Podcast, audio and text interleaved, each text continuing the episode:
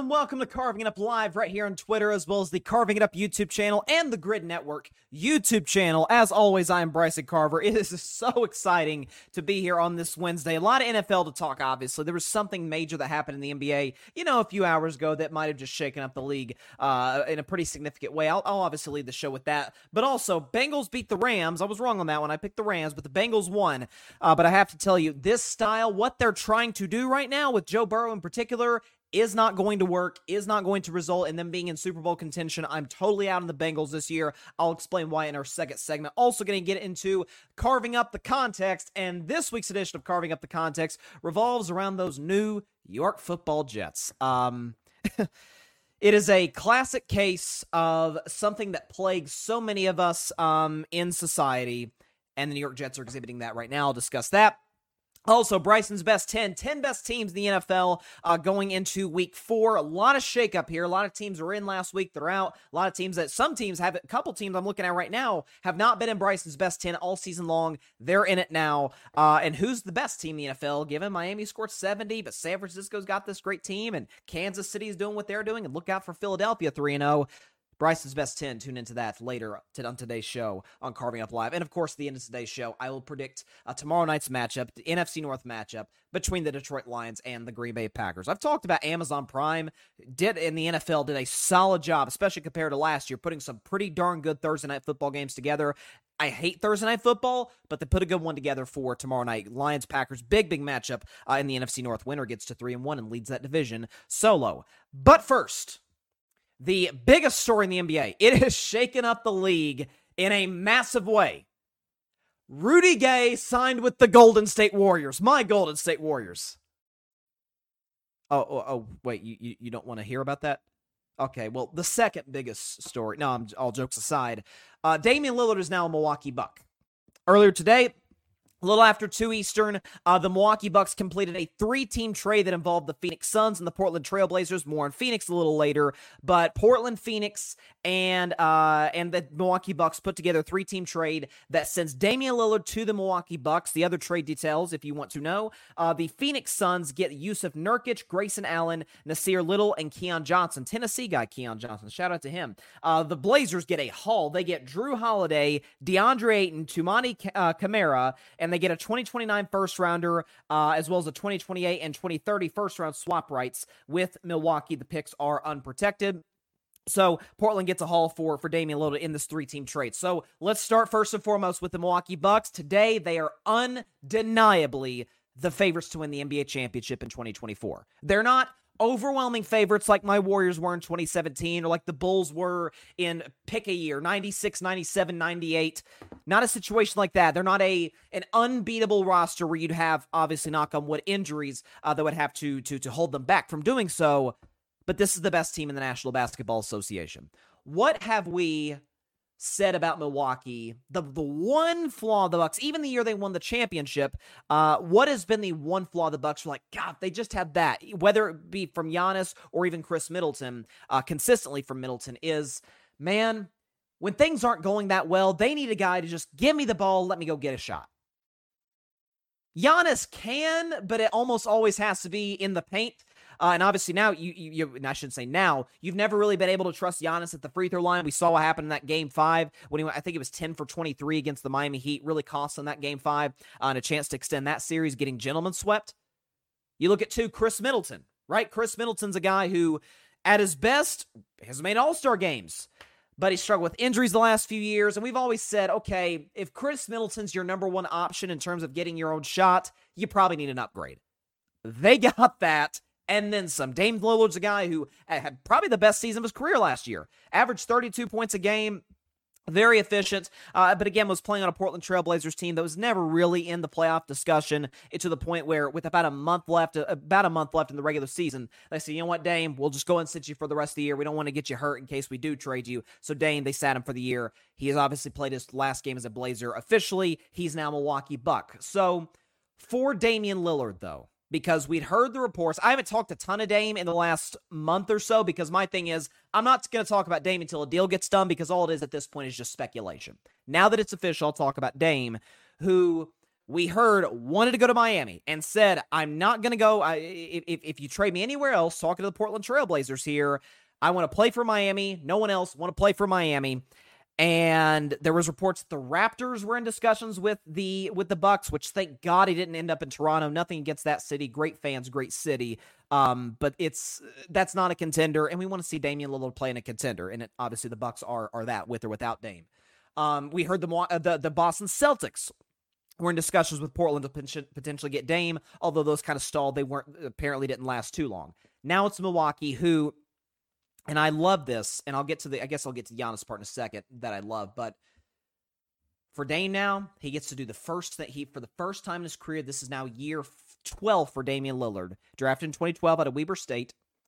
First year of his career that Dame has been able to say, I can now compete for championships. There was never, be honest with yourself, Portland fans, NBA fans, Dame fans like myself, there was never one year in that Damian Lillard era in Portland when we thought they could legit go to the finals. They could win it. I remember Charles Barkley one year predicted them to go to the finals. Charles Barkley said some crazy stuff, and that's why we love Chuck, but that was never realistic. When you're running up against the Golden State Warriors or in 2020 the LA Lakers, and then you get to a point come 2021 where Denver's better, Golden State's better, Lakers better, Phoenix better. You lose CJ McCollum in a trade. They're bringing a lot of young pieces. That team was never going to compete really the shocking factor is that it took as long as it did in terms of the last few years. It took as long as it did for Damian Lillard. I remember doing segments on Dame potentially getting traded out of Portland back in 2021. We're now going into 23 24 season. Dame is now finally, I shouldn't say finally out of Portland because it's a good organization. He just couldn't compete for championships there. What I love, though, and love for Milwaukee and love for Giannis, I did a segment about this a month ago Remember when Giannis and Antetokounmpo was doing some of these media appearances? And Giannis isn't a guy who he's great with the media. We know we see the dad jokes after every Bucks win, which are great. But Giannis isn't a a guy who's like this big attention seeker, so to speak. He's no Kawhi Leonard, but he's also no LeBron James or Steph Curry. He's not running to the media, so to speak. Not to say it's a, knock on those guys that they are. It's just not necessarily in his personality, in his DNA. He doesn't work out with other NBA players unless they're his teammates. But Giannis goes to the organization. Giannis goes to to the Milwaukee Bucks, or not? Go, goes to the Milwaukee Bucks and, and says publicly, says to, to, to the media, if the organization isn't going to put the pieces around me, if the organization d- doesn't show me that we're all in on winning titles while I'm here, I may have to start looking at other options. Remember, he did the exact same thing back in 2020. The Bucks, ironically, got gentlemen swept. Ironically, Giannis was hurt at one point in the series by the Miami Heat. Giannis goes to the organization, and, and you know he, he, doesn't he doesn't quite sign the extension. He's not ready to, and they go and get, go out and get Jrue Holiday, who's now obviously in Portland. Now we assume the Blazers are going to move him. They get Jrue Holiday, and they win the championship in 2021. Jrue Holiday was a critical part of that Bucks title run. Now the discussions, hey, how about 2025? Giannis could be a free agent then. Could we have like a Kevin Durant in 2016 or a LeBron in 2010 situation where we've got an awesome player, MVP in his prime on the open market for anybody to get? And he says, if you're not going to put the pieces around me, then I'm not going to go. I, am probably going to probably going to get out of here. Maybe the Knicks, maybe the Warriors, maybe some other team out there that I'm not mentioning. I heard Miami even even floated potentially as well. And and Milwaukee's like, heck no, we're not going to make the same mistake with you that Cleveland made with LeBron and what Oklahoma City made with Durant. We're going to go get you Damian Lillard. There's a star. Sorry, I apologize, Dame. A superstar that's you know, on the trade block. The organization's looking to move him. They don't like Miami's trade package. Well, let's swoop in, save the day, go grab Damian Lillard, and in the process, undeniably put us certainly a spot above Miami, certainly at the top of the Eastern Conference and as far as I'm concerned, atop the league.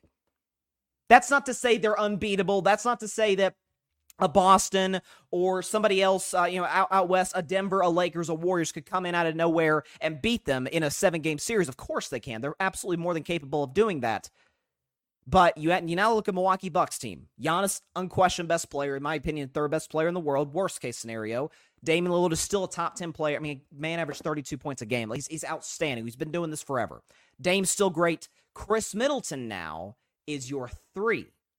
Not necessarily playing the three, although he potentially may, but Khris Middleton's now your, your third option, which is different from the title run in 2021.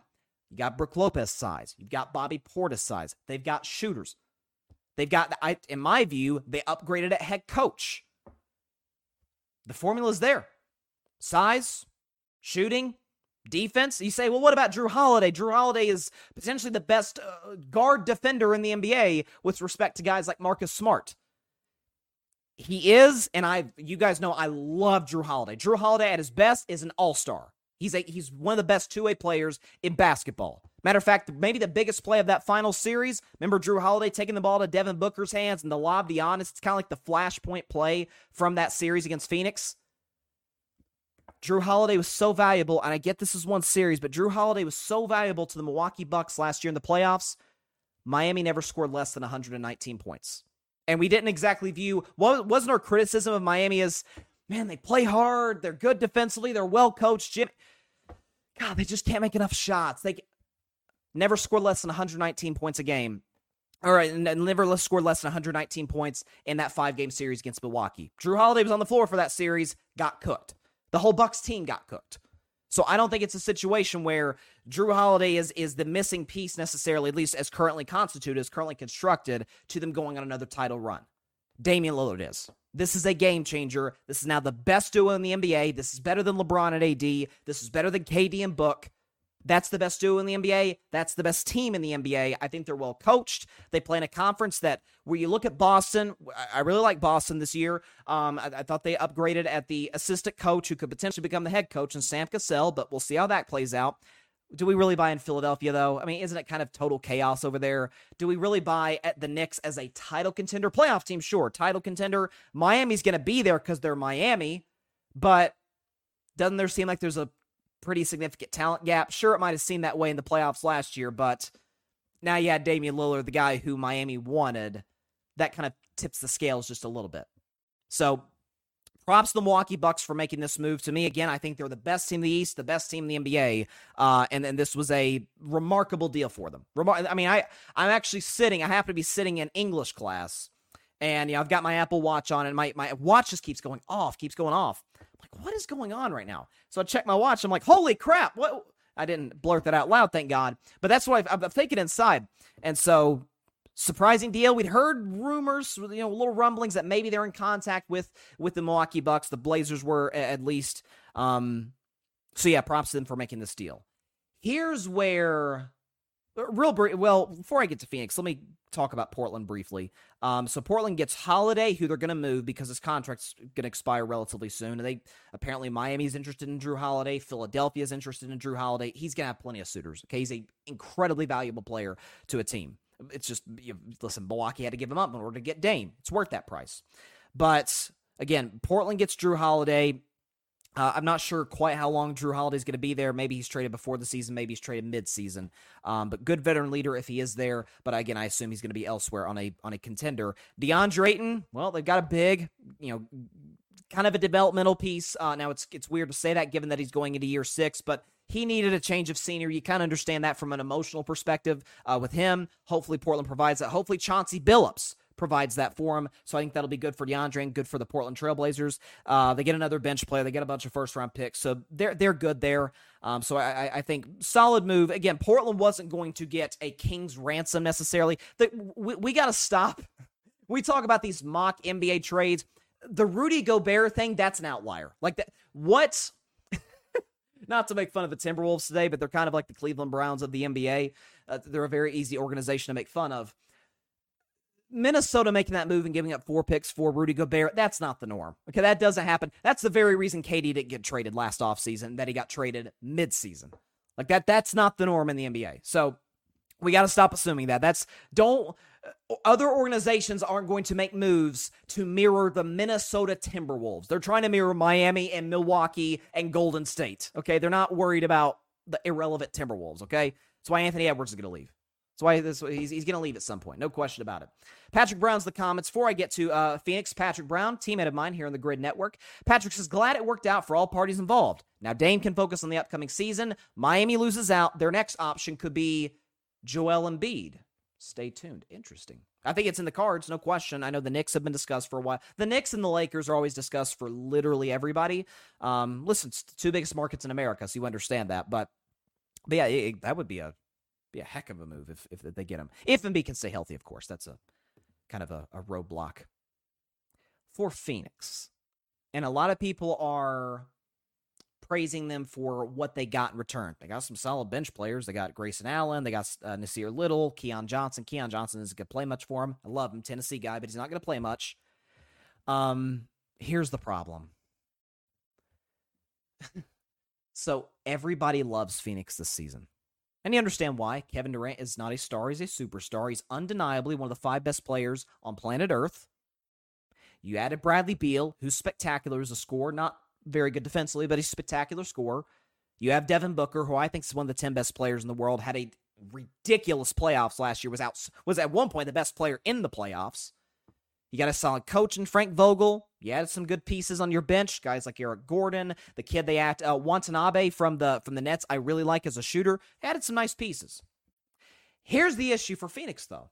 Uh they still don't have a point guard. That's kind of important. We saw, I think Boston kind of taught us that lesson. And now they go from a big that kind of gets on your nerves, whether it be with his attitude, whether it be with his consistency, with his productivity. And listen, DeAndre Ayton did need a, a, a new change of scenery. You understand that, but at least he was available. They now add a Jusuf Nurkic, who since the year of our Lord 2019 has never played more than 56 games in a season and he's only 29. Now, one could argue, hey, this should be the prime of Nurkic's career, but a lot of lower body injuries and a situation where in the Western Conference, there's some good bigs. There's that guy, uh, maybe you've heard of him. His name's Nikola Jokic. He's solid. You know, he's only won two MVPs. He's the reigning finals MVP and had an insane postseason run last year. That could be a problem. How about, and I listen, I may call him, you know, coin flip Davis. Let's see where that land on. Landed on heads. So AD's gonna have a good game, I guess. First game of the year against Denver. Point is, inconsistent as he may be, unreliable physically as he may be, uh, you want Anthony Davis in that matchup against uh, Jusuf Nurkic? I think I would. I think I would take that. Yes, I, I would. And as crazy as this sounds, that guy in Golden State, Kevon Looney, certainly not even close to the level of Jokic or Anthony Davis. The man is not only Iron Man, hasn't missed a game since 2021, but is the best offensive rebounder in basketball.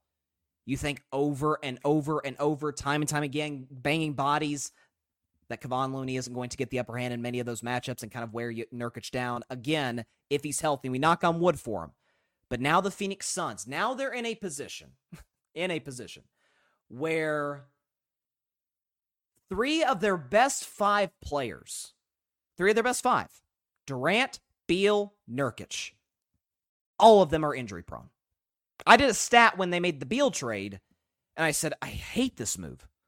They now don't have a point guard. I, we, we figured they were going to get rid of DeAndre Ayton so they wouldn't have a big. Now they, they have a big, but he can't stay healthy. Only played 52 games last year for Portland. And you have a situation where KD's injury prone, only played 40 some games last year. Bradley Beal's dealt with injuries since the, for, for the last few years, ever since 2019, 2020 and so is Nurkic. I mean, he has he has one season on his resume where he only played eight games, but another season where he played 50, another season where he played 50, and he's only 29, and he's a big. That kind of sounds like a problem. Now, listen, I like Frank Vogel as a defensive coach. I've, I I said when he was fired by the Lakers, this is he's the fall guy for the Lakers. This is not his fault. Should not have been fired by LA. Like him, he's a downgrade from Monty Williams. Who's their point guard now? They let go of Cam Payne. I guess they could, in theory, bring Cam Payne back, but we ever look at Cam Payne as like a pure natural point guard? Not really. You can put collections of talents together, collection of talent together, and that's fine with scores like KD, Beal, and Booker, but who's your primary defensive stopper? Who? Like, uh, who, who, who is it? Because Nurkic isn't going to be a shot blocker down there, and that's really what you'll need him for. Because if you if you get him on switches with with guys like uh like Steph like Jamal Murray, like De'Aaron Fox. Oh, they're going to torch him. They're going to give him not not not Rudy Gobert torch on the perimeter, but torch him. Get get in their bag, dri- dribble behind the back moves. So this move for Phoenix, I it, is. I understand the new owner Matt Ishbia buys the team earlier this year after the disgraced former owner Robert Sarver's gone. And I understand he wants to make his mark. It is a win now situation with the Phoenix Suns. We understand that given who they have in that on, on that roster. But he it, it's almost as if he's trying to show the other owners of the NBA, hey, look how great, look how smart I am, look how good my team's gonna be. It looks like he's trying to pull a Joe Lacob to a certain degree, owner of the Warriors. And while Joe Lacob can, and I understand this, even as a Warriors fan, I understand Joe Lacob can rub people the wrong way in terms of he comes off at times a little arrogant but Joe Lacob, that took a while to build in Golden State. I mean, Joe when, when Joe Lacob and the other owner of the Warriors, the the, the co-owner, uh, majority owner Peter Guber bought the team, and I think it was 2010, 2011, around that time. They were booed by the organization, or but not by the organization, by the fans at the old Oracle Arena. Steph was already there, but you had to draft Klay Thompson. You had to draft Draymond Green. You had to sign Andre Iguodala. You had to sign, or David Lee, I think, was already there. You traded for Andrew Bogut. You, you you had to make all of these moves. Like, this is not one thing that is accomplished in one off season. And even if it is, it's the wrong move or wrong moves, plural. So I have I've said since the start of the off season, and I think I maintain it as much as ever now. Denver's the favorite out west. Golden State and the Lakers are tied uh, in that second, third spot. And then it's a discussion, honest to God, Sacramento or Phoenix. We're like, oh, Sacramento doesn't play defense. Does Phoenix? Did did you did you watch that playoff series against Denver? Do you, you think Phoenix was just locking locking Denver down even in their two wins? I don't think so. I mean, it, it, it is this move. It, you, you, love it. Giannis, as a Warriors fan, obviously hoping we can break through, get to another finals. Think we have a great chance to do so. Love the moves we've made. Rudy Gay added today. Nice move, uh, uh, Mike Dunleavy Jr. Solid, solid move, my guy. But seeing Phoenix do this, like, okay, they're become less and less and less of a threat. And I'd imagine Nuggets and Lakers fans feel the exact same way. Because that's that's how I feel as a Warriors fan. I, I don't buy this team whatsoever at all. Patrick Brown, you, who's a Lakers fan, by the way, you can't rely on scoring to be the bet to beat the best teams in the West. It'll be a disaster for Phoenix. Everything you mentioned will be validated in 2024. Yeah, disaster in the sense of obviously there's the championship expectations. And again, a lot of that is warranted because of who you have because the fact you just played in the finals two years ago. The year after that, you won 65 games, albeit gagged against the Dallas Mavericks in the second round, but you did win 65 games. But man, these moves that, that has been made uh, recently has, has, has been confusing. I, from a basketball sense, I don't see how they work. In Milwaukee, Damon Giannis is a match made. I was talking to my buddy uh, Philip, who comments on the show often, great, great friend of mine. And uh, he he said the best. It's a match made in basketball heaven. Not I forgot to mention with Dame the pick and roll with him and Giannis. Oh my gosh. Or or or or the pick and roll with him and Bobby Portis or Brook Lopez. It's gonna be hard to stop. So love the trade for the Bucks. Really good trade for Portland because now they not only get assets and uh, they they got who was it they got in return along with uh, they got DeAndre Ayton obviously they got another bench player Camara they added multiple first round picks, and they'll get more from Jrue Holiday. So solid move by Portland. I've always said uh, Portland, we don't ever look at them in the context of great organizations the NBA. And I would not consider them a great one, but Portland is kind of like Utah, where it's out west, but they they don't get the shine of the Lakers and of the Warriors and of these days the Clippers. But certainly when you view them today, you say, listen, or not just today, just historically, them and the Utah Jazz kind of isolated a little bit, not a big market, but they tend to be pretty well run.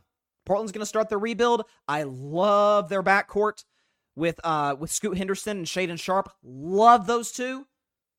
Chauncey Billups, I think, is, is, is a solid head coach. So Portland's a good spot. Hate the trade for Phoenix. Hate it.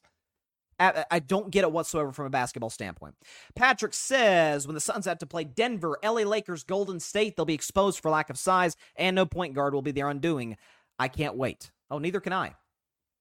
No, remember last year, and I ended up being sort of half wrong on it, right in the sense that my Warriors ended up winning the series. But remember those that you know saw my show toward the end of last year's regular season when I'm like, you know, Golden State's losing a few games they probably shouldn't, but I'm like, no, no, no, no, this is chess, not checkers. No, no, no.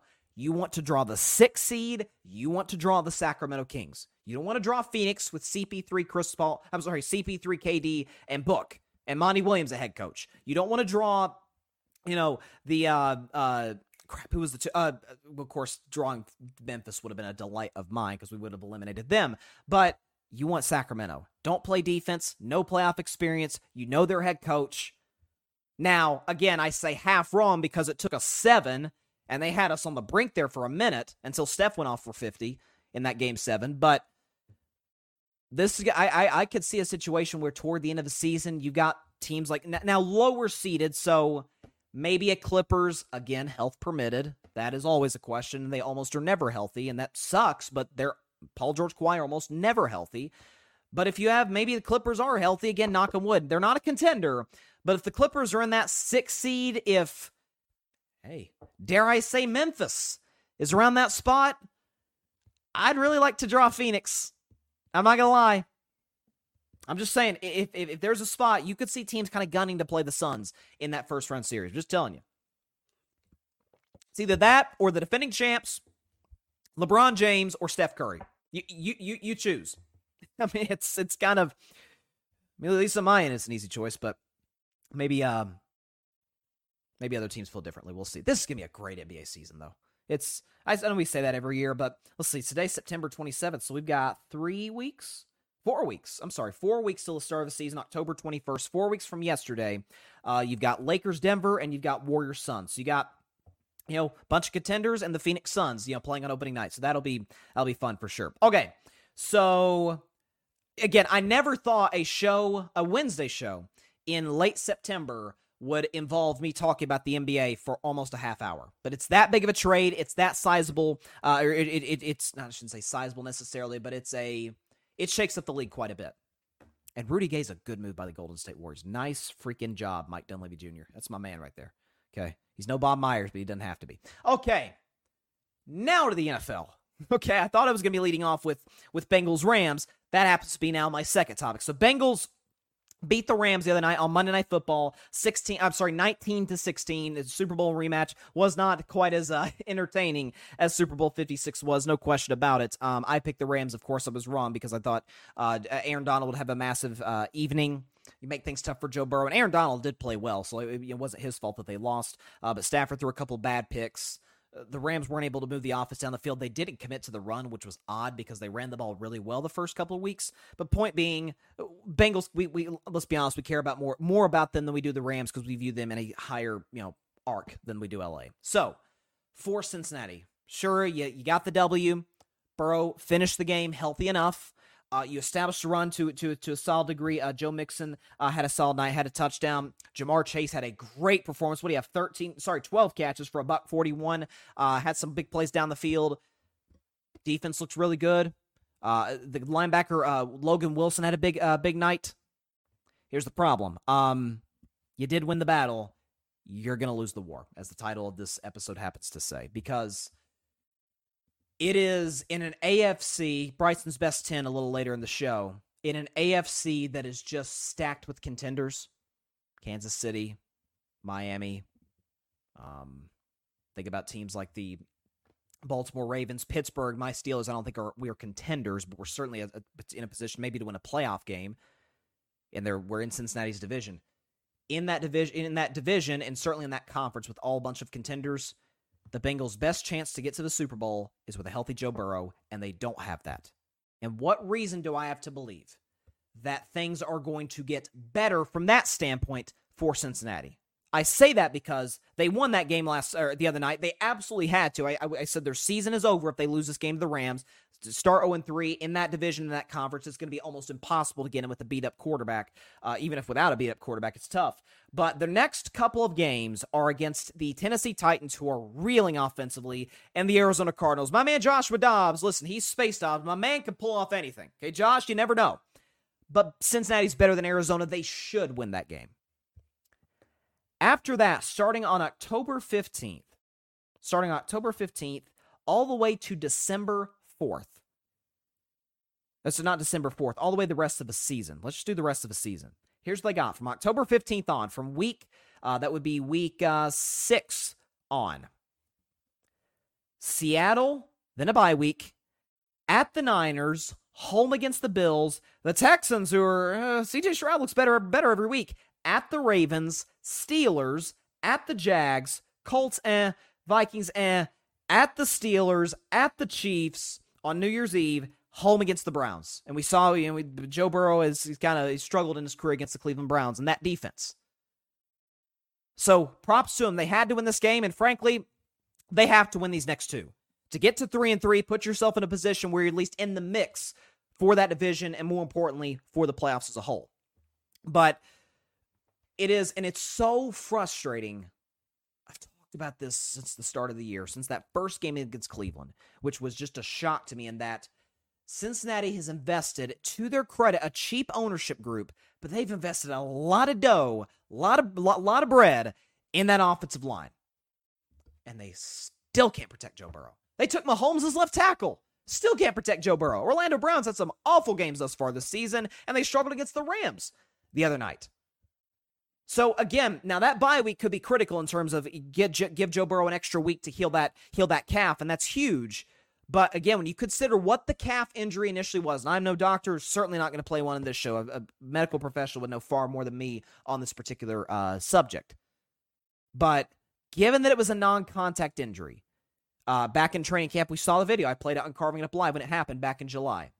Given that he re aggravated, made it worse in week two against the Baltimore Ravens, it was darn near a game time decision if he was even going to play on Monday Night Football. I'm all of a sudden supposed to believe it's going to get better. I'm all of a sudden supposed to believe that given that schedule, by the way, forget the teams, the teams as a whole. Let's talk about the defensive lines they're going to face. Uh, Seattle's got a good D line. San Francisco's D line is insane, might be the best in football, along with Philadelphia.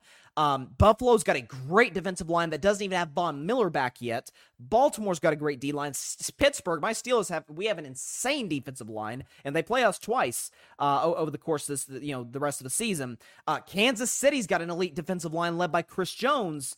And the Browns have Myles Garrett and all those playmakers and and uh, uh, uh Za'Darius Smith. So that's all these games compounding on, on, on one another where Joe Burrow's going to take a lot of shots.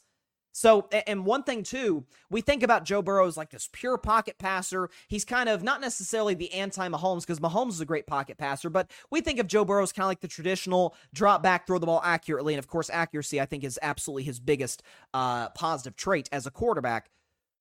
But we forget sometimes, you go back to days at LSU and even to now, not quite as much now due to all the lower body injuries he suffered. But Joe Burrow is a guy who can move outside the pocket and make some tough throws. He's made many over the years to Ja'Marr Chase back at LSU and now with the Cincinnati Bengals. He's done so as well with Tee Higgins, Tyler Boyd, and the crew. You've kind of taken, or I shouldn't say you, like, talking about a defense, but the injury has kind of sapped a little bit of, of that out of him. So how's he going to adjust? Adjust? How's this Bengals offensive line going to adjust? So for Cincinnati moving forward, I'm sorry, this is a big, big, big time concern for them. And whether or not they'll be able to to get this fixed, whether they got to put an extra tight end in there, whether they got to put, uh, you know, Joe Mixon in more plays than they do in terms of, you know, run blocking, or not, I'm sorry, not run blocking, uh, pass blocking. I don't know that, that, that I watched that game the other night, and again, Joe Burrow had a passer rating in the low in the high 50s, a QBR of 25. He didn't look great. Again, in his defense, he's beat up. He's facing a pass rush. Uh, but I just don't. You, you tell me through three games, you look at the Cincinnati Bengals, and we are through three games, but this is a major injury. You're telling me that looks like a Super Bowl contender? Are we sure about that? We can think about their resume, and that matters. No question about it. But overall, when you look at the makeup of the team, defense is good. Defense keep them a lot of games, and that might be the secret sauce for the Bengals to eke out a lot of these wins against these great opponents. But even then, even in that division today, Baltimore's better. I'm first of all, we saw it firsthand because Baltimore beat them just last week okay, in Cincinnati.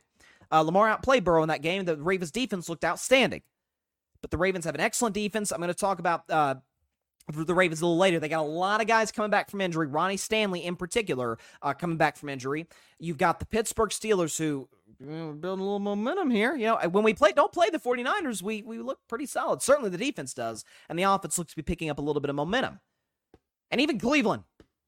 And God knows I am not a Cleveland defender or Cleveland apologist. And trust me, if you're a Cleveland apologist, you apologize a lot. But that defensive line, that defense in general, scary. And if Deshaun Watson is somewhat on in terms of his production, look at those receivers they have. Look at the running game, the offensive line. Cincinnati today is the worst team in that division. Today, they are the worst team in that division. No question about it. Uh, let's look at the comments. Darian Hopkins, by the way, before I even, uh, you know, respond to Darian's comment, Darian Hopkins, uh, who's the newest member of the Gryd Network, he's been an outstanding addition, has been doing a lot of these live stream reaction. He's been doing this even before his, his you know, his uh, now tenure at the Gryd. Darian has been doing these uh, these live reaction uh, uh shows or live streams where he's watching a game, kind of gives like a play by play response to comments, the whole bit. Uh, Darian, uh, let me check YouTube because I want to get the numbers right because I'm, I'm sure they've only ticked up uh, since the last time that I checked. Um, and be sure to subscribe to his show. Again, I've got his his comment up there, so subscribe to his show. let me pull this up. So, Darian the other night was reacting to the Eagles Buccaneers game, the other Monday Night Football game, and it is now uh, by a pretty solid margin the most viewed live uh, show in the history of the Gryd Network, about 3.2k uh, views. So hats off to to Darian, he's doing a great job at this network. Um, a fellow Vols fan, by the way, too. When, when again, I always say when Barry called me, texted me, whatever he did, and he told me, "Hey, we're adding this guy, check him out," and, and I'm like, "Oh my god, he's a Vols fan. Heck yeah, Adam. Heck yeah, Adam. No question about it." Although my Steelers did get your Raiders, Darian. But Darian says, What's good? What's good, Darian? What topics are we talking about? Well, listen, just talked about the Dame trade, obviously. Lover from Milwaukee. Really like it for, for Portland. Again, Portland was going to trade him eventually. Uh, and hate it for Phoenix. Hate Phoenix's return. Uh, just talked about Joe Burrow. And the Bengals going to get into Bryson's best 10 a little late in the show. My best, uh, my top 10 teams in the NFL going into week four. By the way, week four games, I'll talk about this a little later great slate of week four action in the National Football League. And at the end of today's show, speaking of week four and speaking of very intriguing matchups, I'm going to react to Lions Packers. Big, big, big time matchup in the NFC North. Uh, no question about it. Um, oh, here we go. Gryd Network comments. Darian's Raider Roundup debut is tonight. There we go. How about that? So Darian, he's got a new Raiders pie. I forgot to mention that. I apologize, Darian. Uh, Dev, uh Darian's got a new Ravens, uh, Ravens, Raiders. Devin is our Ravens guy.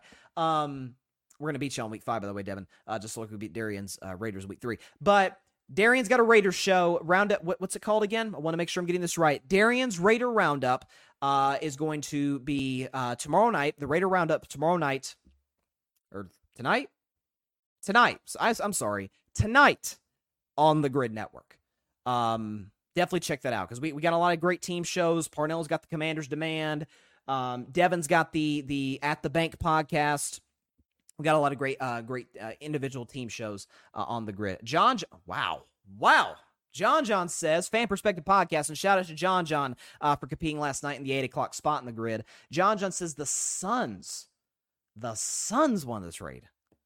I, I, I kind of want I, I want to see in the comments here, John, John, what you eh, feel free to, to chime in uh, in terms of why you think that is the case, because I hate the deal for Phoenix. My thing is they already had the depth, so I don't think this helps them a lot more. It's not like Keon Johnson. Again, I hate to be throwing shots at Keon. It's a Tennessee guy, but he's not gonna be playing a whole lot for him. Um, they add a big who can't stay healthy, and they still don't have a point guard. So I don't Love that trade for him. Uh, Parnell, Parnell, the host of the Commanders Demand podcast here in the Grady, his thoughts on Breanna Stewart winning the WNBA MVP. Personally, I thought it should have been A'ja Wilson. Um, she had the better overall season. You saw, or at least I saw her comments last night before the Aces playoff game, uh, where she she was pretty pissed off about it, understandably so. Uh, you could see you could see Brianna and Asia kind of being like the Jokic Embiid of the WNBA, like two bigs you know, two centers, you know, really make it happen. Listen, in terms of the of the New York Liberty, I've always been since her days at Oregon, been a massive, massive Sabrina Ionescu fan. Um, I actually made the claim back in 2020 on the show that uh, when it's all said and done, she will be the greatest women's basketball player ever. I truly, truly believe that. Um, we, I hope we get an Aces Liberty WNBA Finals. It's trending that direction. Um, they have both happen to play tonight. By the way, uh, Aces play the Dallas Wings tonight. Uh, uh, in game three, and the New York Liberty play the Connecticut Sun on that series. That's a tied series, by the way. Connecticut's got a good squad. Still got the Liberty coming out, but the WNBA final starts pretty soon. Um, that league has grown a lot uh, in the last couple years. Cathy Engelbert, the new commissioner, has done a spectacular job. Um, I, I I think it would be outstanding for the. It's going to be great when players like Caitlin Clark, Hailey Van Lith, um, Angel Reese, players like that coming to the WNBA starting in next year's draft, given what they've done in college. But um, this would be great for the WNBA if we get this series. I mean, we, we could have a legit rivalry brewing coast to coast, Vegas, New York, two big markets. Be great for the WNBA. Patrick says, run up the likes and the subscriptions for the Gryd as well. No question about that. Everyone who's watching, we greatly appreciate everyone for their support. Absolutely, absolutely. Echo everything Patrick says. Subscribe to the Gryd. Subscribe to all of our shows here at the Gryd. John John says he's talking about the talking about Phoenix won the trade. He says they add depth and save money. Don't sleep on Nassir Little. I'm not gonna sleep on him, but I don't think when we're you know we're at the end of the season, um, even if let's just say the Phoenix Suns win the next year's championship, just in a hypothetical, uh, I don't think we're gonna be looking like yeah, you know that that addition Nassir Little that that's what put him over the top right there. Eh nice player, good wing, but eh. Uh, Parnell says USC versus Colorado is going to be the game to watch this weekend. It's certainly going to get the highest ratings, potentially, potentially the best two quarterbacks in college football uh, in Shedeur Sanders and in particular Caleb Williams. Uh, but it's a good it, it's a good college football slate. So we got Kansas. Kansas is ranked. They got at Texas. You never know what could happen there. I'm going with Texas, but we'll see. Uh, what else we got? Utah Oregon State is actually to no no no Friday. That's a big game. Two ranked teams in the Pac 12, which in its final season, um, basically as a conference, at least in relevance, is going to be um, it's going out it's going out on a on a high note. LSU at Ole Miss. Smelling potential upset there, but I did pick LSU to win the division, so I'm going to roll with them. Notre Dame and Duke. Uh, college game day is going to be there. Big game uh, there. Two very good quarterbacks, especially the kid Riley at uh, at Duke is excellent. What else we got? Uh, my Vols against South Carolina. We're going with the the the uh, the blackout uniforms, or no, they're not the dark mode uniforms. That's what they're called. The dark, which if you haven't seen them online, Google them. They just might be the best uniforms in college football. And I'm not speaking as a biased Tennessee fan. Well, maybe I'm a little bit, but they are really good. Uh, Patrick says, Your thoughts on Golden State possibly getting a WNBA team? L- look, I would, I think the Bay Area would be great for WNBA team and I said this when I did my 20th the show after I turned 20 back in June that I, had a list of things I want to see happen in sports in my 20s and one of them was for Nashville, the city of Nashville to get an NBA team and a Major League Baseball team. If we, have got the I don't the baseball team will be a little harder, but we've got the arena, beautiful arena, Bridgestone Arena at um in Nashville. Actually saw the great Luke Bryan there uh, in concert last month, which was a blast. But they've got the arena there um, WNBA team would be fine in Nashville, but in Golden State too. Listen, it's a it's a basketball craze town. It's the Bay Area. Uh, it's it's a very that would be a great fit. Beautiful. Chase Center is a gorgeous arena, uh, right on the water. It, it, I think that'd be great for the WNBA to get a team in the Bay Area, no question. Let's see. Man, we got a lot of comments here. I love it. John John says Liberty has Vegas' as number. They seem to. I mean, Sabrina and Breanna in particular have had some big, big performances uh, against the Liberty this year. So, you know, it could be a. Could this, uh, again, I don't want to get ahead of myself. Could this be like the Cleveland Golden State of the WNBA? I'm, I'm, I'm telling you.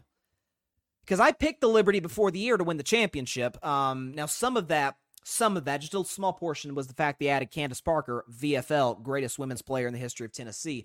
But they added Candace Parker, but she's out right now. She's out right now. She's been out a while. Whether or not she comes back is kind of a question mark. Um, Kelsey Plum's outstanding. A'ja Wilson. Uh, yeah, that would be that could be great finals. John John USC by 14. I probably agree with you. Tyler Helton. Yo, what's up, Tyler? How you doing, man? Uh, Parnell says thoughts on J. Cole revealing Kap's letter uh, to the Jets. I did see that. Uh, J. Cole, one of the best rappers of the game, one of my favorites. Um, yeah, I saw he revealed that on Instagram. Uh, yeah, listen, my thing is, uh, there's, and I'm about to talk about the Jets. Funny you mentioned that, Parnell. I'm about to talk about the Jets in just a second. Uh, for those of you that don't know, uh, Kap wrote a a letter to the Jets organization, to Joe Douglas in particular, basically saying, "Hey, what do you have to lose? At least give me a shot to try out. I'd like to be to get have an opportunity to be on the practice squad, just to get back in the NFL, uh, to have an opportunity to get the, the defense ready, and just to be, you know, in the organization." Again, look, I, I I've been I've been one of the folks saying for the past few years that you know, what is the hurt in trying out Kap? I actually did a segment about a year and a half ago saying that um, Buffalo adding Kap would make sense because you always want your backup quarterback or quarterbacks to be similar stylistically to your starter, and Kap kind of is the poor man's Josh Allen uh, to a certain extent. Uh, in his last year, didn't turn the ball over as much as Josh, but you know you, you have that aspect of it as well. Uh, listen, if Kap was cool with J Cole revealing that, then I mean I assume he is. J Cole's obviously got a very big platform, uh, so I assume he gave him the okay there. But look, it's let's see, seven years since Kap has played. I, I hope he gets the opportunity to get back in the league. Whether however you feel about his protest or, or, or not, it's un. I've heard so many people, not to go too down deep in this rabbit hole, but I can't tell you the number of people. Well, just because he wasn't good anymore. Stop. You're telling me there's 32 quarterbacks better than Kap? Probably at that point. You tell me there's 64, which is how many starters and backups there are, were better than Kap at that point. Heck, I'm dead serious. At this point, you see Zach Wilson playing for the Jets. Again, just literally about to get into the Jets and Zach Wilson just a second, but I'm just saying, heck, New England. Well, I'd probably take Mac over Kap, but eh, I don't know. Again, the only thing though is Parnell. Seven years a long time, and I hope he gets the opportunity. I really, really do. Um, seven years is a while. Uh, John Rivera says uh, nobody wants him. Uh, you sure you don't want him for the Jets? Are you sure? Are you sure you? I'm just saying. Yeah. Listen again. I'll say my Jets stuff for just a second. Tyler Helton, who you got? KC versus the Jets. Well, I typically say my predictions for Friday, but uh, Chiefs. Stop. It's not. It's not even. It's not even have discussion about this. So now again love comments love everybody tuning in to uh, or chiming into the comment section um absolutely love it but uh want to get into our next uh, topic and like i said as always be sure to click that big red subscribe button helps the channel grow exponentially we're trying to get to 1000 subscribers by super bowl 58 uh, which is February 11th. So trying to get to 1,000 subscribers in the show. If we haven't reached 300, we're darn close. Um, just had a Tua video that you know is, is, is doing pretty well. So check that out and definitely subscribe to Carving It Up Live. We greatly appreciate it. But it's time for a segment that I introduced about a month ago to the show. It is called Carving Up the Context. So, as primetime Deion Sanders says, give me my theme music.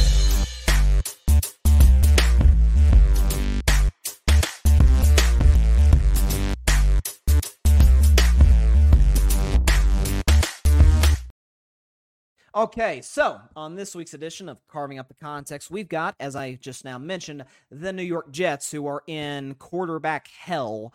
that is putting it mildly. Zach Wilson is currently their guy. Tim Boyle is their backup.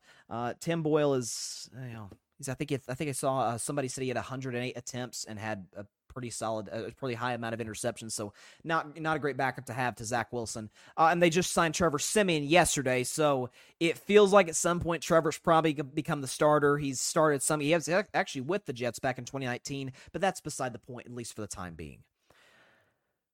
Okay, so Robert Saleh, who I really like, by the way, I think is a good coach, is the head coach of the Jets. And of course, this season just blew to smithereens four plays into the season when Aaron Rodgers um, tore his Achilles against the Buffalo Bills, and it was, of course, just a gut punch. Even if you're not, I can't imagine if you're a Jets fan and, and given what you've suffered.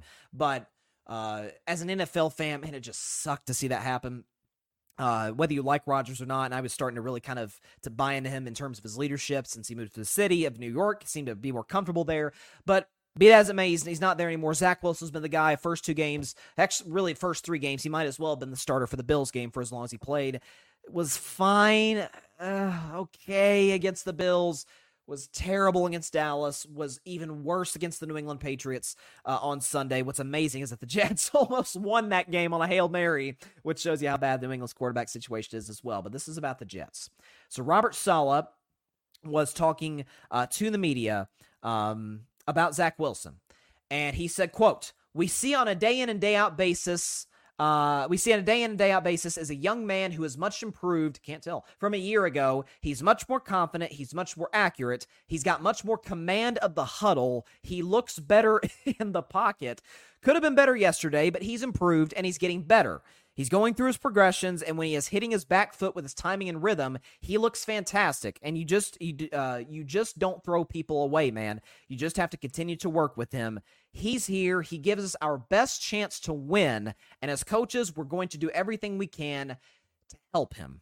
Okay, there's a lot to unpack there. Not going to break down the whole soliloquy word by word, but um, more confident, can't tell. More accurate, definitely can't tell. He barely completed 50% of his passes against New England. He's got much more command of the huddle. Uh, I don't know. You can see Garrett Wilson on the sideline. Doesn't seem like it. he looks better in the pocket. The same guy who, again, apparently looks better in the pocket, who was sacked by uh by uh by Casper the Ghost. Uh, really? it's the same guy who looks again. Watch the video. Man was sacked by air. He didn't. Dude looked like it was somebody coming from around the edge, like a, pass rusher, a great pass rusher of NFL's past, came in and got and got Zach Wilson and, and brought him to the, the MetLife turf, the terrible MetLife turf for that matter. Uh, so be that as it may, but there was another report that came out from Bleacher Report saying that the Jets locker room, in particular the Jets defense, is fuming at Robert Saleh. Not as a coach, not as like they don't like him or whatever. No. That he continues to start Zach Wilson. Now, more on the Zach aspect of it a little, you know, in just a, just a moment. But if you are a, and this is why I said, this is why I said that when the Rodgers injury happened, yes, obviously Super Bowl hopes dashed, gone, not to be seen until at least next season. But this can't be a second year in a row where you have a young, hungry, talented, cheap defense and just waste it because of awful quarterback play. Again, the Jets had the worst quarterback situation in the league last year. You could argue that's the case. and make a strong argument that's the case this year. You can't waste that defense again. Frankly, you can't waste some of the offensive pieces you have now. Garrett Wilson, Dalvin Cook, Breece Hall. You got to have somebody back there who gives you the best chance to win, and Zach Wilson is not that guy. And so if you have a defense that, and I, I talked about this on Monday, I cannot imagine the frustration. Of course, I'll be pissed. Of course, I'll be frustrated when I have to. Remember DJ Reed, the excellent uh, uh, uh, uh, defensive back for the for the Jets, was talking about how before the season, hey, we can be the 85 Bears. Well, you actually kind of have to be now because your quarterback sucks. You almost have to be the 85 Bears out of necessity just to keep your teams in games. You gave up only 15 points on Sunday and lost. The other quarterback was terrible. And you lost. Of course I'd be pissed. Of course I'd be frustrated. And I would be extremely frustrated with Robert Saleh and with Joe Douglas. And this goes back to a a, a, a problem that we have a lot of times in America, certainly in our political system, um, and even around the world, just people in general we really, really struggle sometimes to do one thing, and that is admit when we're wrong. It's a hard thing to do. It's a tough pill to swallow. I had to do it on Monday's show. I was wrong about Tua Tagovailoa. Had to do. It. It's not fun. I'd rather come on and gloat about how I was right. I was wrong on Tua. At what point is uh, Robert Saleh and Joe Douglas, the general manager of the Jets, going to come to the table? They don't have to say it publicly. They don't have to. And essentially yeah, we were wrong. You're wrong on Zach Wilson. Nothing wrong with that. Okay, missed on the pick. Missed on the pick. A lot, a lot of people miss on picks. Niners are maybe the best run organization in football. They missed on the third pick of the draft and lost a bunch of draft capital in doing so. Now the Niners are, of course, in a better position. It's not going to hurt them too bad because Brock Purdy's playing so well. But sometimes you got to admit when you're wrong and for the New York Jets. And I've heard, ah, is Carson Wentz going to be the guy? And Nick Foles. And as I mentioned earlier, you know, it's been floated. Maybe Colin Kaepernick, some crazy chance that that potentially happens, or maybe a trade for Kirk Cousins, who Kirk's better than all of those guys, but you know, Kirk is not Aaron Rodgers. That goes without saying. Uh, does it really gonna really gonna what? Again, if your goals and your aspiration, or sorry, your expectation, of course, your goal, you hope to win the Super Bowl, doesn't mean it's always always realistic. What's your expectations? Again, when crazy stuff, when, when, when crisis, so to speak, football crisis in this sense hits, got to change your plan. Got to do a 180. Got to got to audible. Crisis is hit. Your backup quarterback, who's now unfortunately your starter, who I've said is an XFL quarterback. He's not good at playing the quarterback position. We, that is undeniable. We've seen that through his first three years in the NFL to this point. He's bad. You going to waste your defense a second straight year? I heard it floated that, hey, why don't the Jets just tank this year? And hey, because they got the first round pick back from the Jets. Oh, yeah, and piss off the whole locker room and cost Robert Saleh his job. Uh, let's not go with that option. Mess up the culture to a certain extent. That's a terrible idea. Admit you're wrong. I've never been a Carson Wentz guy. Carson Wentz is a better option than Zach Wilson. Last healthy season for Carson Wentz, what was the stat line? 27 touchdowns, seven picks. Yes, he gagged the last few games of the year. Yes, I have never been a Carson Wentz guy from the get go. I've always said he's not a franchise quarterback, but he's a better option than Zach, as is Nick Foles, as is certainly Kirk Cousins, who could potentially be moved by the Vikings given that his contract is expiring and they're 0 3. It, it, it is remarkable that you're you're you're costing yourself the locker room. Robert Saleh is costing himself the locker room and potentially his job through that. And Joe Douglas by not going out and seeking Trevor Siemian. Come on. Trevor Siemian's a career backup. A, a nice player. I remember his first year as a starter in Denver, he started for the world champion Broncos. He's fine. Eh, eh, you know, had a couple games. He played decent. He's a backup. There's nothing wrong with that. I mean, I would take Siemian over over uh, Zach Wilson. I have a pretty good feeling that Siemian's going to start at some point this season but there's other options, better options out there. You know, some of them are sitting on their couch. Some of them, you know, won a Super Bowl MVP not that long ago, and Nick Foles.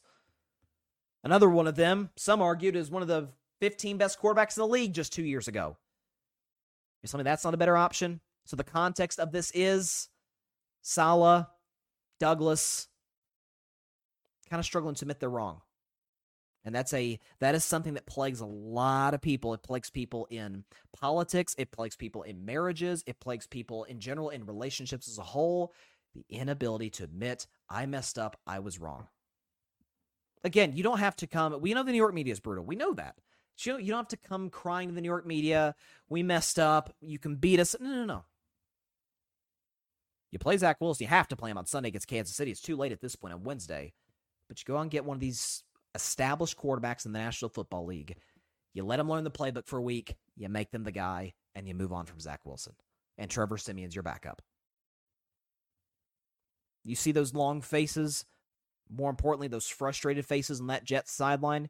You think they're too excited that Zach's starting this week? You think that this these rumblings coming from the Jets locker room are just rumors? No, there's a lot behind that. We saw it a year ago. And given the expectations coming into this season and where they've uh, nose nose dove into now, yeah, I don't blame the Jets organization, Jets team, and in particular the Jets defense for being pretty pretty pissed. I don't, not in the slightest. So for carving up the context, the context is Coach Saleh, Joe Douglas really struggling to admit they're wrong, and it could cost the Jets head coach and GM their jobs. We'll see. Let's see here. Uh, Tyler Helton. Uh, he says, "My question is, I want to uh, want to be a promoter for YouTube channel. How can I uh, contact you guys? Uh, DM me, hit me up, and you know, we'll see." Uh, Barry Grant Jr. What kills me about Saleh and Joe Douglas is that they're sabotaging the team. The team was promised no Zach after last season. Remember the Mike White shirts? The team didn't want Wilson. That's a great point, Barry. Of course, co-founder of the Gryd Network, uh, host the Ivan podcast here. Uh, yeah, I remember that last year. Uh, Mike White, who you know had some moments last couple years, with the Jets. And, you know, Mike White's out there playing well. And yeah, like you said, Barry, the Jets players are wearing t shirts for their quarterback. It's kind of like when they built the statue of uh of Nick Foles in Philadelphia, and it's like, boy, that's that seemed like a shot at the quarterback Carson Wentz there, but the locker room bought into Foles more. Same thing, uh, same situation here. Uh, and Barry says bringing in Rodgers changed this team's mood instantly. Going back to Zach puts them right back where they were last year. I don't care if LT is back there. Wilson is not an NFL quarterback. He's not. He's just not. We at what point? Again, I keep saying this. It's like beating beating your head on a wall against a wall. What more do you need to see? Not not just the collective. I'm talking about the Jets. It's amazing to me. Patrick, this is why great uh, Jets players get out sooner than later to win. Jamal Adams, uh, as an example, he also says Joe Namath called out the entire front office and Zach Wilson. Even he's seen enough of this team and his coaching staff. Yeah, I- I'm surprised genuinely that that comment because Joe Namath obviously won the Super Bowl for the Jets way back in '69, uh, Super Bowl three again, famously the first Super Bowl that was actually called a Super Bowl, uh, and of course we know it by that today. Uh, Joe Namath was doing an interview recently. Gosh, I think it was with Dan Le Batard, and he said that uh, he was he was went after Zach Wilson. He went after the Jets front office. I'm surprised that that that comment didn't carry more weight than it did like genuinely surprised because that's that's Joe Namath. That's kind of the original Joe Cool, right? I mean, you think about Jets players like Joe Namath, one of the first guys that comes to your mind. I'm I'm genuinely shocked that it didn't. Again, I'm not saying it necessarily has to be the everything Joe Namath says has to be how the Jets operate business. Of course not, but I, am surprised that that didn't make as much of a mark as, as it did. Maybe it will, but thus far it doesn't doesn't seem like the like that's the case. Yeah, watching. Listen, we watch the NFL for a lot of reasons, but we know that it's a quarterback driven league, and watching bad quarterback play just makes me want to pull my hair out. It, it really does. It's oh my gosh, it's watching Zach Wilson play is, is just it, it is a it's murder on the eyes. It really is. Barry says, and Barry's obviously from New York. He says in New York it did. Okay, I'll take your word for it. Um, so yeah, I guess nationally it didn't play as big, but if it played in New York, then you know you you think at least it made a mark, you know, in the Jets organization. I guess I guess that's more what I'm referring to. Barry is didn't seem to make that much of a a splash, you know, within Jets quarters. Maybe it did, and we just don't know. I don't know. But it seemed like everything kind of leaks out of the Jets. So you think that'd be something that's publicized. Anyways, about to do Bryce's best 10. Spoiler alert, the Jets are not on it. you know, the Jets were on the initial, the first Bryce's best 10 of the season. Uh, I think I had them at number nine. And um, yeah, that's, that's, uh, I don't think they're going to be, I don't think they're going to be sniffing the, this group, this very established group of teams, uh, the rest of the season unless they bring back that you know unretired unemployed man who happens to be 46 years old who lives in Florida. Unless they bring that guy out, I don't see them sniffing the top 10. But point being, Bryson's best 10. If we can get the background music uh, ready to go, because this we this is a this is Bryce's best 10. We had a crazy week three, a little little bit of a shakeup here, a little bit of shakeup in this top 10. So, like I said, let's get the background music going uh, because uh, it has been it has been a pretty wild uh, first three weeks of the season. A lot has changed from week one to now. So let's go and start with number 10, a team making its debut on Bryce's Best 10. It is the Buffalo Bills. You guys know I have not really believed in the Bills for a while now, but Buffalo cracks in at number 10. A lot of people putting them higher because there was a lot more belief in the Bills by other people not named uh not named Bryce Carver, I guess. Um but listen, I, I like what I've seen the last couple of games. Josh Allen's played mostly clean football. Made some big time plays with his arm. Stefon Diggs has played well.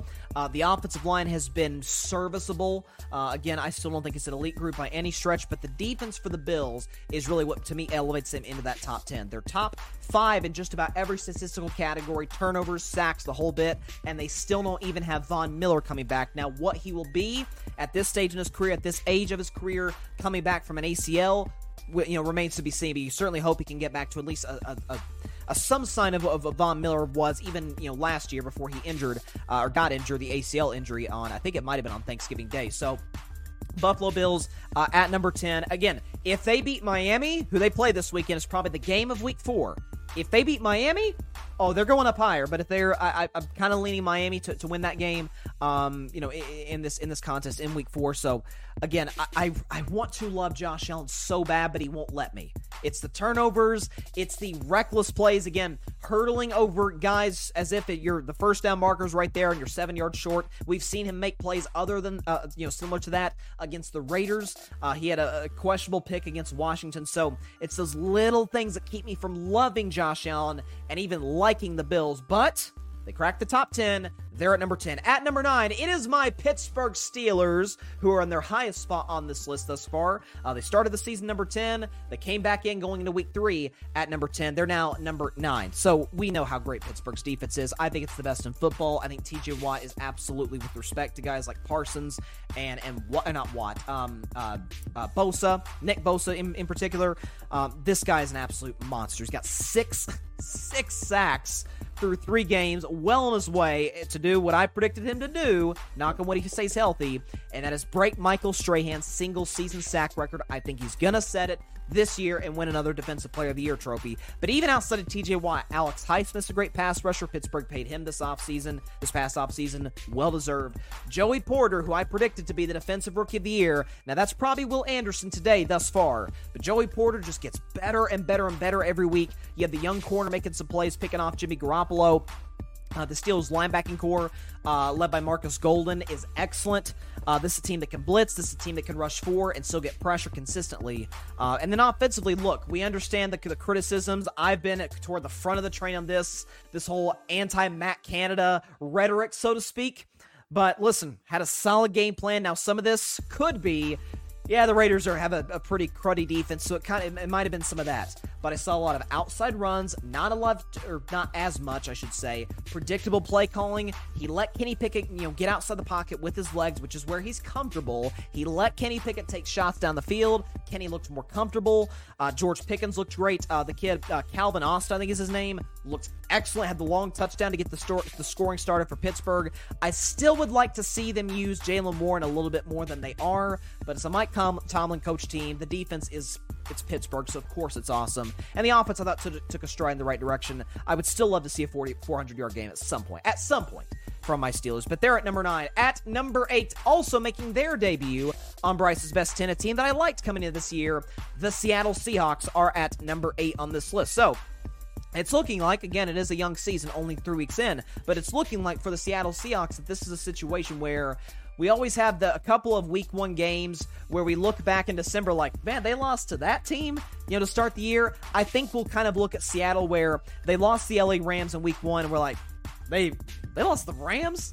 Like that, that lost badly to the Rams at home, and Geno Smith played terrible in that game. Since then, he was awesome against the Detroit Lions, and then against the Carolina Panthers defense that is solid.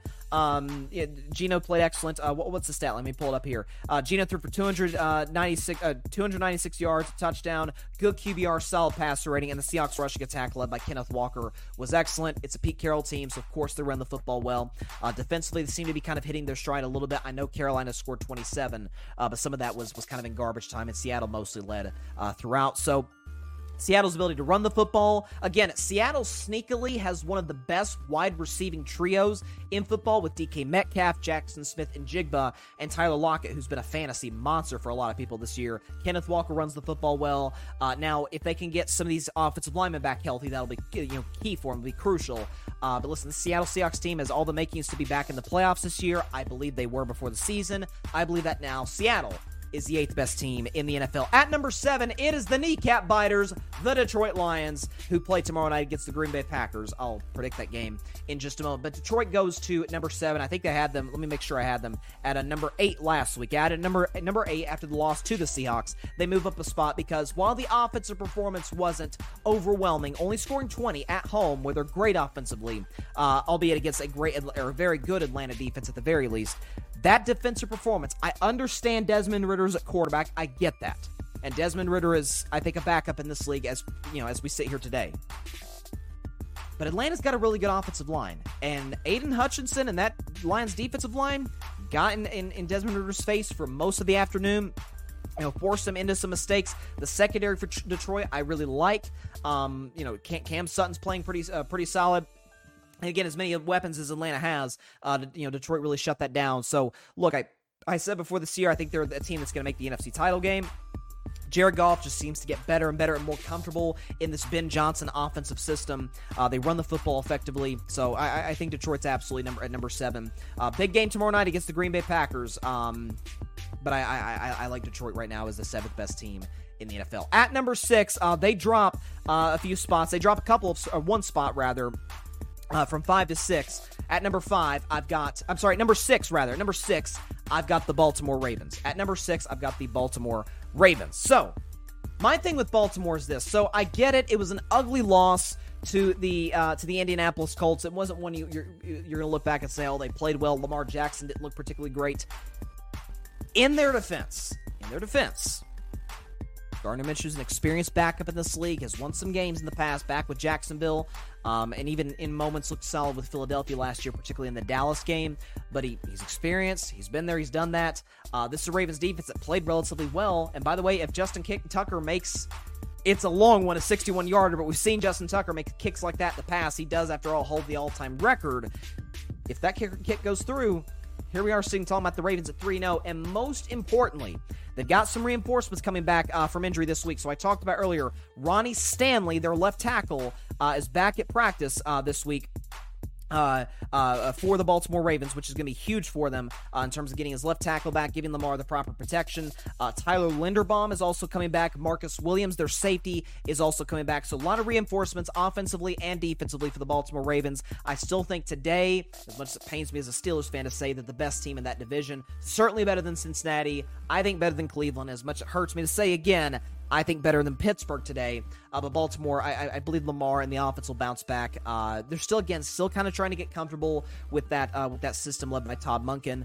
Um, by about mid-season, late October, early November, I think they'll really be hitting their stride. So I still got the Ravens in the top ten at number six. At number five, they drop a couple spots. It's the Dallas Cowboys. I'm seeing a lot of teams drop Dallas to like six or seven. I think that's absolutely ludicrous. First of all. Some of this is we're just underestimating the quarterback they play on the other side. Josh Dobbs is a starting quarterback in the NFL. I think it's, it's you know, recent data and even data from last year would show you just that. Uh, but listen, Dak didn't uh, play particularly well. wasn't awful, but wasn't great either. wasn't in a position where he you know, kind of put the team in his back. Uh, missed some throws. Dallas has really been the story offensively. They're not good in the red zone. Uh, I think they got down inside the 10 four times and only came away with one touchdown against Arizona. Dak also threw a pick in that game. The defense, for as great as it is, as great as Micah Parsons is, they lose Trevon Diggs. And even with Trevon Diggs without him, that run defense, and we saw it a year ago, is kind of suspect. It's the reason they made the very questionable decision, at least in my mind, to take Mazi Smith, the defensive lineman out of Michigan, using their first round pick to do so instead of taking a tight end and giving Dak another weapon. Uh, but listen, they struggled to stop the run. They, they gave up 200 yards against the Cardinals. However, Part of the problem that that game is something they can very easily fix is the game plan. Mike McCarthy didn't really allow Dak to take that many shots. Dak only took three shots down the field, 20 yards or more. A lot of dink and dunk, a lot of not taking big risks. Uh, and by the way, Dallas should be getting Zack Martin back this week, should be getting Tyron Smith back this week, potentially Tyler Biadasz. That's three offensive linemen that was out in that game against Arizona against an okay Cardinals defensive line. They should get them back this week against New England. Uh, Dak is still undeniably a top 10 quarterback in the NFL until proven, otherwise. CeeDee Lamb's a monster. I have a feeling Dallas is going to make a point of getting him the ball early and getting the ball to him often. The defense will bounce back. Micah, Micah will have these, some of these stretches where he kind of disappears a little bit, and then he'll come back like, okay, yeah, there's number 11. He, he's he's he looks like the best football player in the field today. Dallas will get kind of like Baltimore reinforcements in their offensive line. They're a great running team, really good passing team, great defense. Teams like that bounce back on you know after rough performances uh, against lesser teams. Cowboys at number five. I still think they're going to get to the Super Bowl. At number four, a team in their division, uh, the Philadelphia Eagles to me are the fourth best team in the NFL because listen. I know a lot of people are criticizing them. Hey, they haven't looked that sharp offensively, and some of that is uh, is, is, the the loss of Shane Steichen, now the the coach of the Indianapolis Colts. We understand that that is absolutely a factor, and Jalen Hurts hasn't played particularly well through the start of the season. I think only three touchdowns and three picks, so certainly not MVP numbers of which he put up last year in being in that MVP discussion. However, I've talked about with Philadelphia before the season, and certainly, I think, believe as strongly as ever now, given the evidence that we have for, for what they've done through the first three games. They're the best team in the NFL up front. Be it offensive line, be it defensive line, that combination of what they have, it is a it is highway robbery that they got Jalen Carter in the, with the ninth pick. We understand Jalen Carter had the off the field concerns, but Chicago obviously stupidly traded the pick to Philadelphia, who took Jalen Carter, who's potentially the best player in the draft. At least I thought he was with the ninth pick. He is already wreaking absolute havoc on the football field. Looks every bit like a potential Pro Bowl and all pro defensive uh, tackle for years to come in the NFL. But again, we talk about with Philly they know their identity, they play into their strengths, and they ran the football about as effectively as any team uh, in the NFL. They look great against Tampa again. D'Andre Swift, since coming back from injury, has been a man on a mission, has looked outstanding. Kind of maybe looking to prove Detroit wrong uh, to certain to a certain degree for trading him, him, but he looks great. Eagles' offensive line is probably still the best in football. Uh, and I have, listen, it's Jalen Hurts, it's A.J. Brown, it's DeVonta Smith, guys like Dallas Goedert as well. They'll get the passing game right eventually. Uh, but Philadelphia, to me, the fourth best team in the NFL. They could just flat out, we, we, it's it's not sexy. It's not something we talk about on all these shows all the time.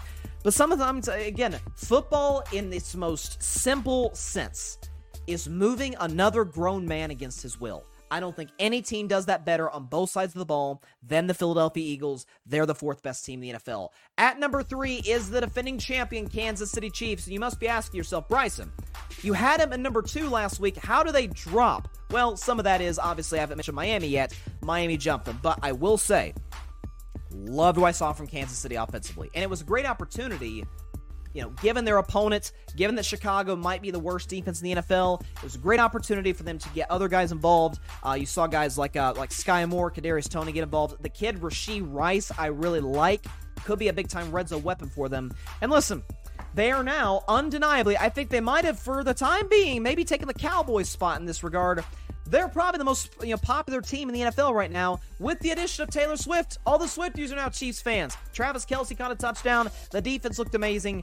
Um, listen, Kansas City is in a great spot. The tight end seemed like in his personal life, he's in a great spot. Mahomes looked excellent. Um, didn't turn the football over. Looked, was very efficient. Uh, Chicago was kind of like a get right game for Kansas City on the offensive side of the ball. I, I have no reason to believe that they're just going to get a tank offensively moving forward. I said that coming into this week. Kansas City as the third best team in the NFL. They'll be just fine. No, no reason to worry about them whatsoever. At number two, Let's get a little mini drum roll here. As a matter of fact, let me just play the drum roll emoji because this is emoji drum roll um sound uh sound bite.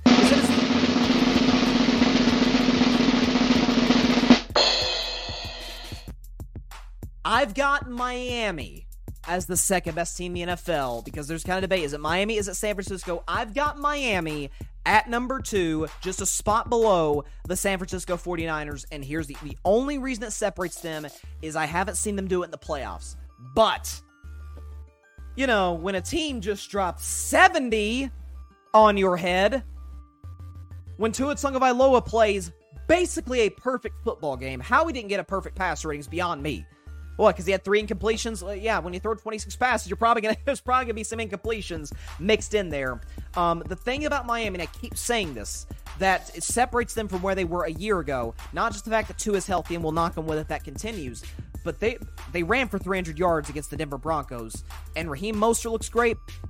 The other guy they had there, Dolphins fans, I promise I'm going to learn how to say his name correctly. I promise. Uh, a Achane is how you say his name. Achane, something like that. Uh, looked great as well. The Dolphins' offensive line is the best that it's been in the Tua era. Mike McDaniel is is taking place out of the Kyle Shanahan book. You know, obviously Kyle Shanahan's one of the most uh, uh, creative offensive play callers in football. You got Mike McDaniel coming from that system. You got these no look shovel passes. Now listen, teams are going to get film on this, and it's going to be up to the Dolphins to adjust. I think they can, though, when you can run the football, take the pressure off of Tua, who, as I admitted on Monday's show, I was wrong about. Dolphins fans, forgive me. I apologize. I'm so sorry.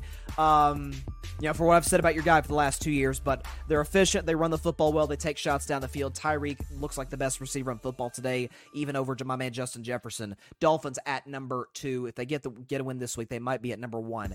But the team, once again, third week in a row, that is the best team in the NFL in my eyes, is the San Francisco 49ers. So San Francisco at number one. I've talked all off season. I've talked even on on this show throughout the first part of this season about how great that roster is. So forget that.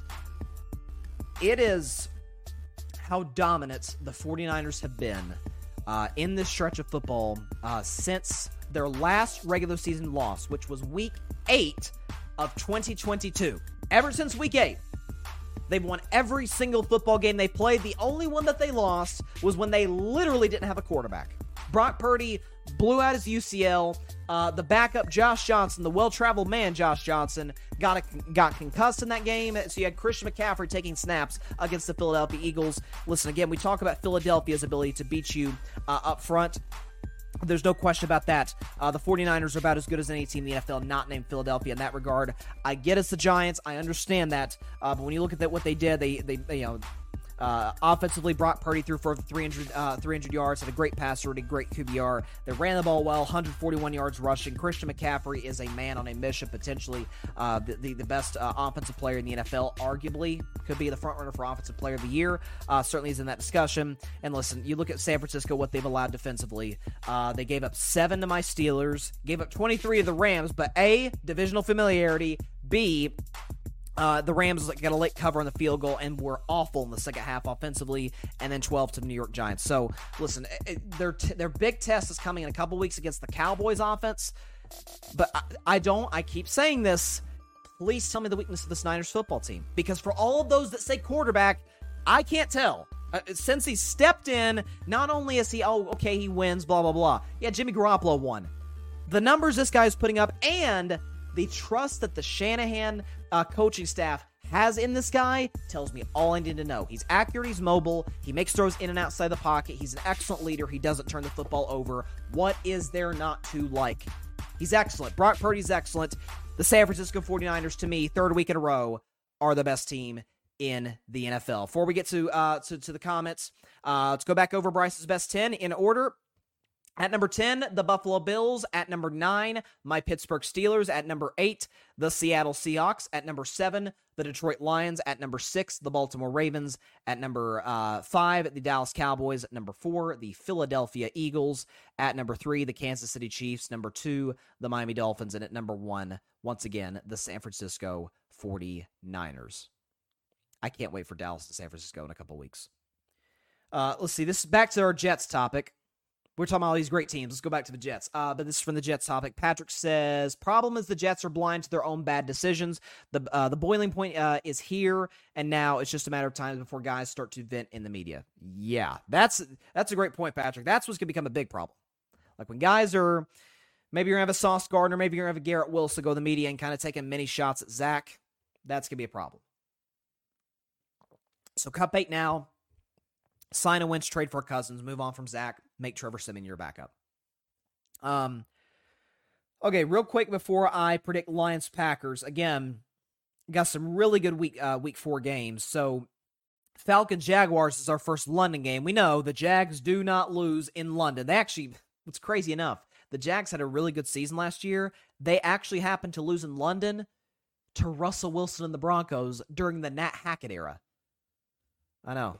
Which, by the way, it isn't like the Sean Payton era is going much better, but at least Russell Russell looks better this year. Broncos, eh, seem like in the same spot. Now the defense is the problem. They just gave up, you know, 70 points. It kind of matters. Uh, Dolphins Bills to me is the game of the day. Um, that's kind of a big time test, certainly for Buffalo and, and for Miami as well. This will be the best defense the Dolphins have, has faced and the best offense that the Bills has faced. So it's going to be a good chess match there. You got a grudge match Broncos Bears. I could care less who wins that game. Somebody said they should flex that game to three in the morning. It's seriously, just it's in Soldier Field. Just put it at five. You know, the diehard Bears fans will show up. Nobody will watch on television. It'll be like 2 a.m. on the West Coast when that game kicks off. Just, uh, I don't know, put it in. Uh, put it in another country that we, we, we don't have to get up at a crazy hour, or uh, where we'd have to get up at a crazy hour and watch it because Frankly, we wouldn't do that. Uh, what else we got? Ravens Browns is a good matchup. Two great defenses, big time AFC North matchup. Cleveland's a three point favorite, which is you know not surprising because you know listen, both teams were you know if this was a neutral site game, this would probably be a pick 'em. At least that's what Vegas is indicating. What else do we have? Uh, Commanders Eagles is interesting. We've got Cardinals Niners. Watch out, watch out, San Fran. I know you're 14 point favorites, but this is Joshua Space Dobbs we're talking about. Watch out. Uh, Cowboys Patriots is a good one. Steelers Texans. Now that's maybe not the most intriguing matchup, but I bring it up because a it's my team, and b J.J. Watt's going to get his number retired with his brother playing. I, I I'm telling you, I think T, I think T.J. Watt's going to have a big big afternoon in Houston. Big afternoon. Steelers are three point favorites in that game, by the way. Okay, so like I said, appreciate everybody showing up uh, and, and tuning into the show today. Last segment, and during football season, basically at the end of every show throughout the week, there's a game or multiple games. Certainly on Friday, that's to me what the whole show is based around is predicting the the Sunday games. Uh, week four will kick off uh, tomorrow with an NFC North rivalry match. It happens to be two teams uh, in which one team swept the other last year. Uh, with the Detroit Lions sweeping the Packers last year, Detroit actually ended Green Bay's season at Lambeau in what happened to be the last game of the Aaron Rodgers era uh, in Green Bay, Wisconsin. So, again, in this matchup, you've got, like I mentioned, the Detroit Lions and the Green Bay Packers squaring off at Lambeau Field on Thursday Night Football, standalone game. The Lions are one and a half point road favorites, so Packers are home underdog. Listen, Detroit, as I mentioned, I had them as the seventh best team in the NFL. I had them at seventh on Bryce's best 10. I was really impressed by their defensive performance. Aidan Hutchinson looked great. Offensively, not terribly impressive, but A, that's a great Falcons defense, and B, the offensive play calling, they didn't take a whole lot of big risk because of how well their defense was playing. And so, listen, I think this can be a matchup against the Green Bay Packers, who have a solid defense. Um, played well against the the Saints, albeit with Derek Carr out uh, for most of that second half with Jameis Winston in the lineup. But they have Jaire Alexander. They have a good pass rush. Rashan Gary has played well. Uh, so the Packers have some playmakers to the defensive side uh, of the football. Offensively, kind of we were talking about with the Ravens, with the Cowboys, Green Bay's getting some reinforcements. So they're getting uh, Aaron Jones back. It looks like they are almost assuredly getting Christian Watson back, who was a game time decision on. I'm not sure if it was a game time decision, but it came down the wire whether or not he was going to play on Sunday against the Saints. It looks like Christian Watson's going to be ready to go. The same can be said, appears to be said, be able to be able to say about Aaron Jones. David Bakhtiari, though, star left tackle for the Packers, looks like he is out for this matchup. So that's going to be big, especially Aidan Hutchinson coming around that side uh, of, of the ball, potentially pressuring Jordan Love. Look, I know you Packer fans want me to buy into Jordan Love. And this, by the way, would be a game in which if the Packers win, you know, you get a little bit more buy in from me. But Jordan Love, not only has he not put together a complete game, but when he's bad, he's really bad. You look at that matchup against the Falcons. Offense is humming. He threw that touchdown pass, make it 24 to 12. Packers look like they're going to win, and they don't get a first down the rest of the game. On the other hand, last week against the Saints, and props to Jordan Love, give him all the love in the world for that comeback, because a 17 0 comeback in the fourth quarter, even against a backup quarterback, that's a great Saints defense. That's tough to do. Um, albeit Dennis Allen is is um, is not a great situational game manager as a head coach, but we'll leave that aside. Jordan Love was terrible through the first three quarters of that football game. The Saints will will will let you you know will let you back in these games because that's what Dennis Allen does. The Lions will not. When the Lions, and again, not to bring out the kneecap thing, and we'll play the kneecap soundbite if they win on, on Friday's show. But but if you're the Detroit Lions and you build a big time lead, they're going to put your foot on their. Uh, they're going to put their foot in your neck. They're not going to give you an opportunity to get some breathing uh, room and get back into that football game. They're not. Again, they swept y'all last year with Aaron Rodgers, and by the way, with subpar offensive performances. I think Detroit only scored was it 15 in that game against Green Bay in Detroit, and then I think it was 20 at Lambeau in that must-win game for the Packers to get in the playoffs when they beat Aaron Rodgers in his final game there. Uh, listen, I really like Detroit. You guys know I, I bought into them uh, since the offseason.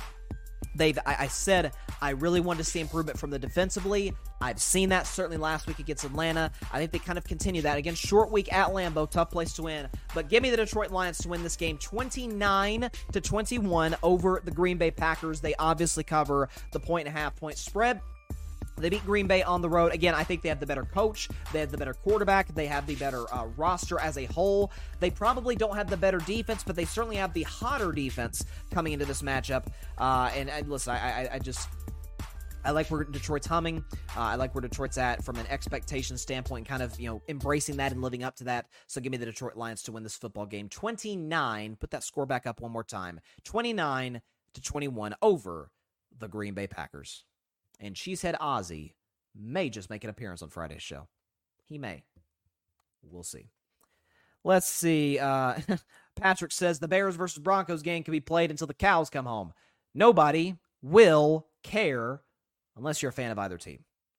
And frankly, Patrick, if you are a fan of either team, you might almost be rooting for a loss to, to, to tank for Caleb.